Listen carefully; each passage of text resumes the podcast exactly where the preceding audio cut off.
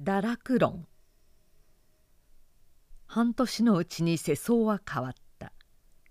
しこの見立てといでたつ我は大気味の日にこそしなめ帰り見はせじ。若者たちは花と散ったが同じ彼らが生き残って闇屋となる。桃と瀬の命願わじいつの日か見立てとゆかん君とちぎりてけなげな心情で男を送った女たちも半年の月日のうちに不君の位牌にぬかづくことも事務的になるばかりであろうしやがて新たな面影を胸に宿すのも遠い日のことではない。人間が変わったのではない。人間は元来そういうものであり変わったのは世相の上皮だけのことだ。昔四十七士の除名を廃して処刑を断行した理由の一つは彼らが生きながらえて生き恥をさらしせっかくの名を汚す者が現れてはいけないという老婆心であったそうな。現代の法律にこんな人情は存在しない。けれども人の心情には多分にこの傾向が残っており美しいものを美しいままで終わらせたいということは一般的な心情の一つのようだ。十数年前だかに童貞処女のまま愛の一生を終わらせようと大磯のどこかで心中した学生と娘があったが世人の同情は大きかったし私自身も数年前に私と極めて親しかった姪の一人が21の年に自殺した時美しいうちに死んでくれてよかったような気がした。一見清楚な娘であったが壊れそうな危なさがあり真っ逆さまに地獄へ落ちる不安を感じさせるところがあってその一生を静止するに答えられないような気がしていたからであった。この戦争中文士は未亡人の恋愛を書くことを禁じられていた。戦争未亡人を挑発堕落させてはいけないという軍人政治家の魂胆で彼女たちに使徒の余生を送らせようと欲していたのであろう。軍人たちの悪徳に対する理解力は敏感であって彼らは女心の変わりやすさを知らなかったわけではなく知りすぎていたのでこういう禁止項目を暗出に及んだまでであった。一体が日本の武人は古来不女子の心情を知らないと言われているがこれは悲壮の見解で彼らの暗出した武士道という武骨千万な法則は人間の弱点に対する防壁がその最大の意味であった。武士は仇討ちのために草の根を分け小じとなっても足跡を追いまくらねばならないというのであるが真に復讐の情熱を持って旧敵の足跡を追い詰めた中心講師があったであろうか。彼らの知っていたのは仇討ちの法則と法則に規定された名誉だけで元来日本人は最も憎悪心の少ないまた永続しない国民であり昨日の敵は今日の友という楽天性が実際の偽らぬ心情であろう。昨日の敵と妥協否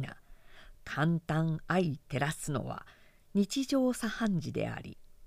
旧敵なるがゆえに一層簡単相照らしたちまち二君に仕えたがるし昨日の敵にも仕えたがる。生きて捕虜の恥を受けるべからずというがこういう規定がないと日本人を先頭に駆り立てるのは不可能なので我々は規約に従順であるが我々の偽らぬ心情は規約と逆なものである。日本戦士は武士道の戦士よりも権謀術数の戦士であり歴史の証明に待つよりも自我の本心を見つめることによって歴史のからくりを知りうるであろう。今日の軍人政治家が未亡人の恋愛について執筆を禁じたごとく古の武人は武士道によって自らのまた部下たちの弱点を抑える必要があった。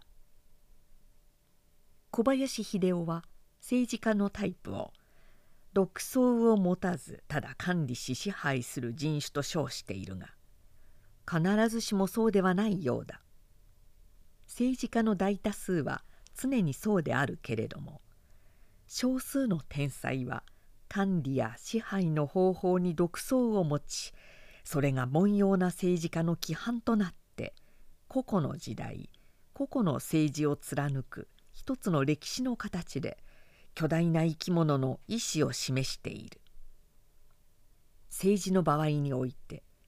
歴史は個をつなぎ合わせたものでなく個を没入せしめたる別個の巨大な生物となって誕生し歴史の姿において政治もまた巨大な独創を行っているのである。この戦争をやった者は誰であるか東条であり軍部であるか。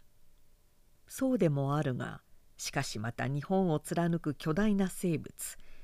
歴史の抜き差しならぬ意志であったに相違ない。日本人は歴史の前ではただ運命に従順な子供であったに過ぎない。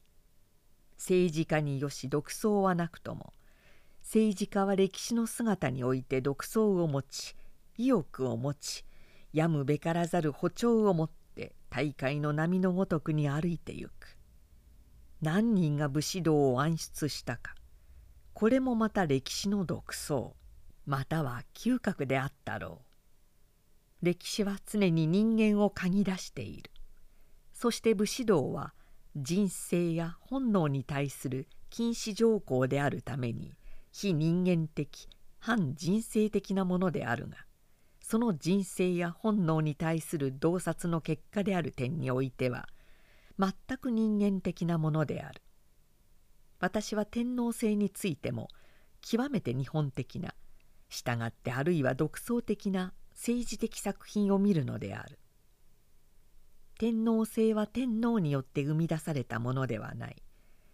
天皇は時に自ら陰謀を起こしたこともあるけれども概して何もしておらずその陰謀は常に成功の試しがなく島流しとなったり山奥へ逃げたりそして結局常に政治的理由によってその存立を認められてきた。社会的に忘れた時にすら政治的に担ぎ出されてくるのであってその存立の政治的理由はいわば政治家たちの嗅覚によるもので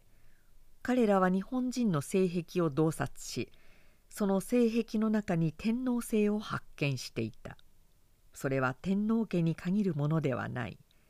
変わりうるものならば孔子家でも釈迦家でも霊人家でも構わなかった。ただ変わりえなかっただけである。少なくとも日本の政治家たち貴族や武士は自己の永遠の理由性それは永遠ではなかったが彼らは永遠を夢見たであろうを約束する手段として絶対君主の必要を嗅ぎつけていた。平安時代の藤原氏は天皇の擁立を自分勝手にやりながら自分が天皇の会であるのを疑りもしなかったし迷惑にも思っていなかった。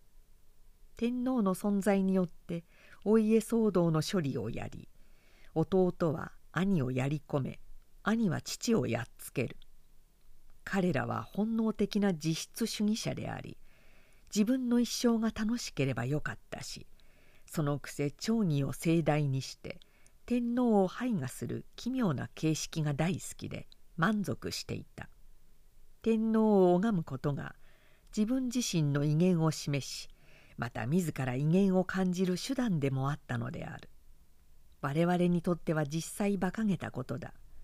我々は靖国神社の下を電車が曲がるたびに頭を下げさせられる馬鹿らしさには並行したがある種の人々にとってはそうすることによってしか自分を感じることができないので我々は靖国神社についてはその馬鹿らしさを笑うけれども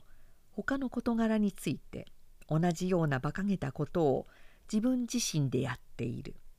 そして自分の馬鹿らしさには気づかないだけのことだ。宮本武蔵は一乗寺下がり松の果たし場へ急ぐ途中八幡様の前を通りかかって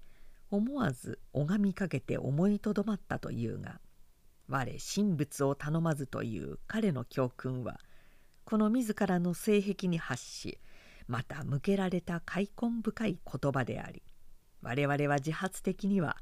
随分馬鹿げたものを拝みただそれを意識しないというだけのことだ。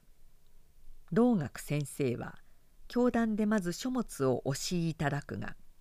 彼はそのことに自分の威厳と自分自身の存在すらも感じているのであろう。そして我々も何かにつけて似たことをやっている。日本人のごとく権謀十数をこととする国民には権謀十数のためにも大義名分のためにも天皇が必要で個々の政治家は必ずしもその必要を感じていなくとも歴史的な嗅覚において彼らはその必要を感じるよりも自らのいる現実を疑ることがなかったのだ。秀吉は呪楽に行幸を仰いで自ら正義に泣いていたが自分の威厳をそれによって感ずると同時に宇宙の神をそこに見ていた。これは秀吉の場合であって他の政治家の場合ではないが権謀術数が例えば悪魔の手段にしても悪魔が幼児のごとくに神を拝むことも必ずしも不思議ではない。どのような矛盾もありうるのである。要するに天皇制というものも武士道と同種のもので女心は変わりやすいから摂婦は自負にまみえつという禁止自体は非人間的反人生的であるけれども洞察の真理において人間的であることと同様に天皇制自体は真理ではなくまた自然でもないがそこに至る歴史的な発見や洞察において軽々しく否定しがたい深刻な意味を含んでおりただ表面的な真理や自然法則だけでは割り切れない。全く美しいものを美しいままで終わらせたいなどと願うことは小さな人情で私の命の場合にしたところで自殺などせず生き抜きそして地獄に落ちて暗黒の荒野をさまようことを願うべきであるかもしれぬ。現に私自身が自分に課した文学の道とはかかる荒野の流浪であるがそれにもかかわらず美しいものを美しいままで終わらせたいという小さな願いを消し去るわけにもいかぬ。未完の美は美ではない。その当然落ちるべき地獄での遍歴に輪絡自体が美でありうる時に初めて美と呼びうるのかもしれないが二十歳の処女をわざわざ六十の老衆の姿の上で常に見つめなければならぬのか。これは私にはわからない。私は二十歳の美女を好む。死んでしまえば身も蓋もないというが果たしてどういうものであろうか。敗戦して結局気の毒なのは戦没した英霊たちだという考え方も私は素直に肯定することができない。けれども60過ぎた将軍たちがなお生に連々として法廷に惹かれることを思うと何が人生の魅力であるか私には皆目わからずしかしおそらく私自身ももしも私が60の将軍であったならやはり生に連々として法廷に惹かれるであろうと想像せざるを得ないので私は生という奇怪な力にただ呆然たるばかりである。私は二十歳の美女を好むが老将軍もまた二十歳の美女を好んでいるのか。そして戦没の英霊が気の毒なのも二十歳の美女を好む意味においてであるか。そのように姿の明確なものなら私は安心することもできるしそこから一途に二十歳の美女を追っかける信念すらも持ちうるのだが生きることはもっとわけのわからぬものだ。私は血を見ることが非常に嫌いでいつか私の眼前で自動車が衝突した時私はくるりと振り向いて逃げ出していた。けれども私は偉大な破壊が好きであった。私は爆弾や焼夷弾におののきながら凶暴な破壊に激しく興奮していたがそれにもかかわらずこの時ほど人間を愛し懐かしんでいた時はないような思いがする。私は疎開を進めまた進んで田舎の住宅を提供しようと申し出てくれた数人の親切を退けて東京に踏みとどまっていた。大井広助の焼け跡の防空壕を最後の拠点にするつもりでそして九州へ疎開する大井広助と別れた時は東京からあらゆる友達を失った時でもあったがやがて米軍が上陸し紙片に銃砲弾の炸裂するさなかにその防空壕に息を潜めている私自身を想像して私はその運命を感受し待ち構える気持ちになっていたのである。私は死ぬかもしれぬと思っていたがより多く生きることを確信していたにそういない。しかし廃墟に生き残り何か抱負を持っていたかといえば私はただ生き残ること以外の何の目算もなかったのだ。予想しえぬ新世界への不思議な再生。その好奇心は私の一生の最も新鮮なものでありその奇怪な鮮度に対する代償としても東京にとどまることをかける必要があるという奇妙な呪文に疲れていたというだけであった。そのくせ私は臆病で昭和20年の4月4日という日。私は初めて4週に2時間にわたる爆撃を経験したのだが頭上の照明弾で昼のように明るくなった。その時ちょうど上京していた時系が防空壕の中から焼夷弾かと聞いた。いや照明弾が落ちてくるのだと答えようとした私は一応腹に力を入れた上でないと声が全然出ないという状態を知った。また当時日本映画社の食卓だった私は銀座が爆撃された直後変態の来襲を銀座の日英の屋上で迎えたが5階の建物の上に塔がありこの上に3台のカメラが据えてある。空襲警報になると路上窓屋上銀座からあらゆる人の姿が消え屋上の降車法陣地すらも援護に隠れて人影はなくただ天地に露出する人の姿は日英屋上の10名ほどの一団のみであった。まず石川島に焼夷弾の雨が降り次の変態が真上へ来る。私は足の力が抜け去ることを意識した。タバコをくわえてカメラを変態に向けている肉肉しいほど落ち着いたカメラマンの姿に驚嘆したのであった。けれども私は偉大な破壊を愛していた。運命に従順な人間の姿は奇妙に美しいものである。麹町のあらゆる大邸宅が嘘のように消え失せて余人を立てており上品な父と娘がたった一つの赤革のトランクを挟んで堀端の緑草の上に座っている。片側に余人を挙げるぼうぼうたる廃墟がなければ平和なピクニックと全く変わるところがない。ここも消え失せてぼうぼうただ余人を立てている。道玄坂では坂の中途にどうやら爆撃のものではなく自動車に引き殺されたと思われる死体が倒れており一枚のトタンがかぶせてある。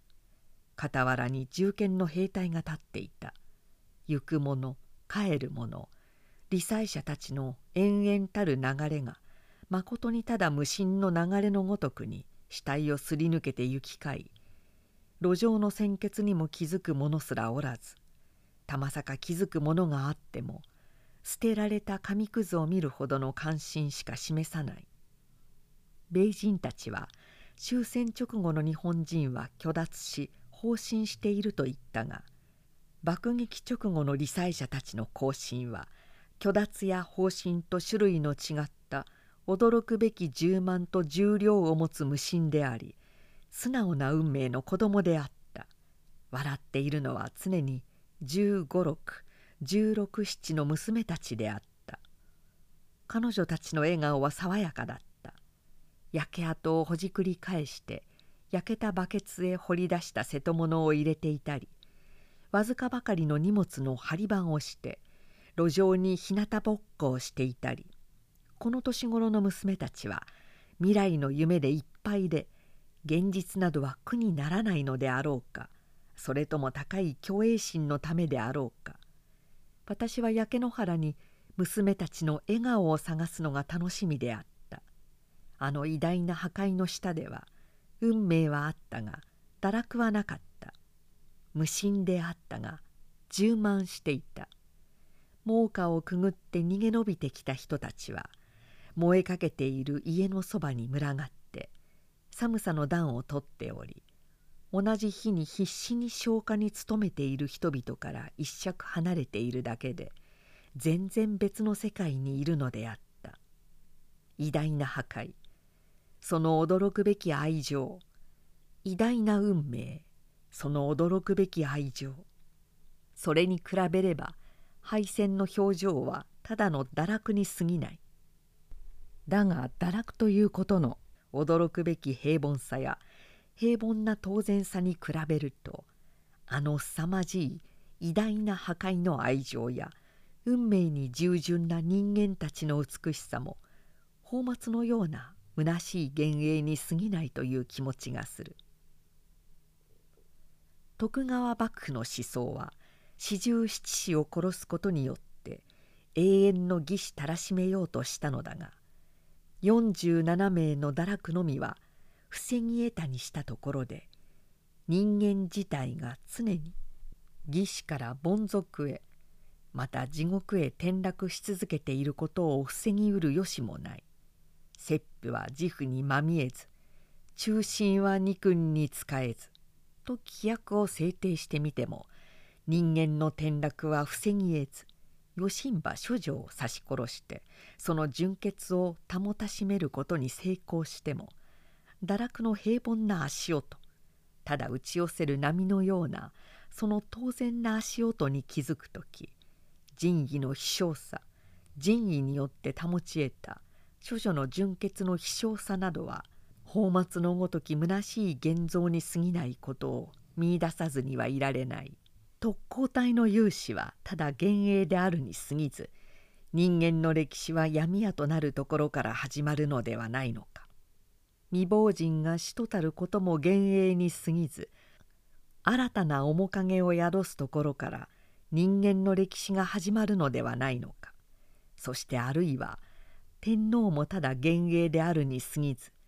ただの人間になるところから真実の天皇の歴史が始まるのかもしれない。歴史という生き物の巨大さと同様に人間自体も驚くほど巨大だ。生きるということは実に唯一の不思議である。6070の将軍たちが切腹もせず靴輪を並べて法廷に引かれるなどとは終戦によって発見された壮観な人間図であり日本は負けそして武士道は滅びたが堕落という真実の母体によって初めて人間が誕生したのだ。生きよ落ちよその正当な手順のほかに真に人間を救いうる便利な近道がありうるだろうか。私は腹切りを好まない。昔松永弾正という老快陰鬱な陰謀家は信長に追い詰められて仕方なく城を枕に討ち死にしたが死ぬ直前に毎日の習慣通り延命の灸を据えそれから鉄砲を顔に押し当て顔を打ち砕いて死んだ。その時は70を過ぎていたが人前で平気で女と戯れる悪どい男であった。この男の死に方には同感するが私は腹切りは好きではない。私はおののきながらしかし惚れ惚れとその美しさに見とれていたのだ。私は考える必要がなかった。そこには美しいものがあるばかりで人間がなかったからだ。実際泥棒すらもいなかった。近頃の東京は暗いというが戦争中は真の闇でそのくせどんな深夜でも追いはぎなどの心配はなく暗闇の深夜を歩き戸締まりなしで眠っていたのだ。戦争中の日本は嘘のような理想郷でただ虚しい美しさが咲きあふれていた。それは人間の真実の美しさではない。そしてもし我々が考えることを忘れるならこれほど気楽なそして壮観な見せ物はないだろう。たとえ爆弾の絶えざる恐怖があるにしても考えることがない限り人は常に気楽でありただ惚れ惚れと見とれておればよかったのだ。私は一人のバカであった。最も無邪気に戦争と遊び戯れていた。終戦後我々はあらゆる自由を許されたが人はあらゆる自由を許された時自らの不可解な限定とその不自由さに気づくであろう。人間は永遠に自由ではありえない。なぜなら人間は生きておりまた死なねばならずそして人間は考えるからだ。政治上の改革は一日にして行われるが人間の変化はそうはいかない。遠くギリシャに発見され確率の一歩を踏み出した人生が今日どれほどの変化を示しているであろうか。人間。戦争がどんな凄まじい破壊と運命をもって向こうにしても人間自体をどう成し得るものでもない。戦争は終わった。特攻隊の勇士はすでに焼き戸屋となり未亡人はすでに新たな面影によって胸を膨らませているではないか。人間は変わりはしない。ただ人間へ戻ってきたのだ。人間は堕落する。義士も聖女も堕落する。それを防ぐことはできないし防ぐことによって人を救うことはできない。人間は生き人間は落ちる。そのこと以外の中に人間を救う便利な近道はない。戦争に負けたから落ちるのではないのだ。人間だから落ちるのであり生きているから落ちるだけだ。だが人間は永遠に落ち抜くことはできないだろう。なぜなら人間の心は苦難に対して鋼鉄のごとくではありえない。人間は可憐であり脆弱でありそれゆえ愚かなものであるが落ち抜くためには弱すぎる。